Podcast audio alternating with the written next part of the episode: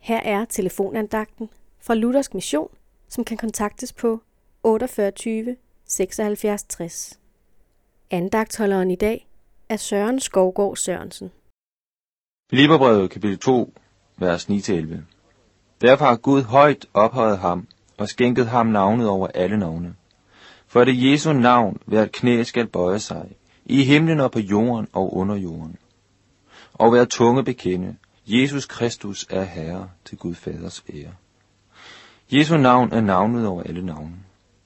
Guds søn er ikke et ubekendt væsen, men en skikkelse, som kan gives navn og ansigt. Omtalen af navnet Jesus tjener til at knytte frelsesbegivenheden til historien. Dette er måske ikke så svært at forstå. Men at hver knæ skal bøje sig i himlen og på jorden og under jorden for dette navn.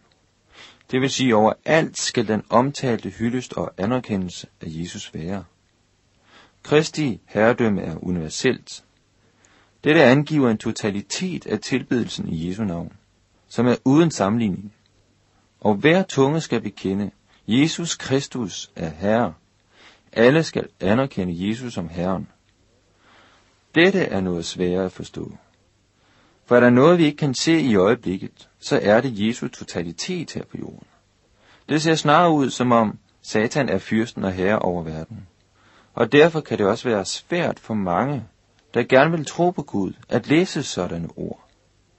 Men her er det vigtigt at underlægge sig skriften og ikke stole på sin egen dømmekraft.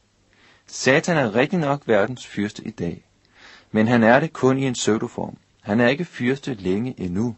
Hans tid er sat. Jesus er den virkelige almægtige Herre, og alle skal underlægge sig ham totalt, om man vil og tror det eller ej.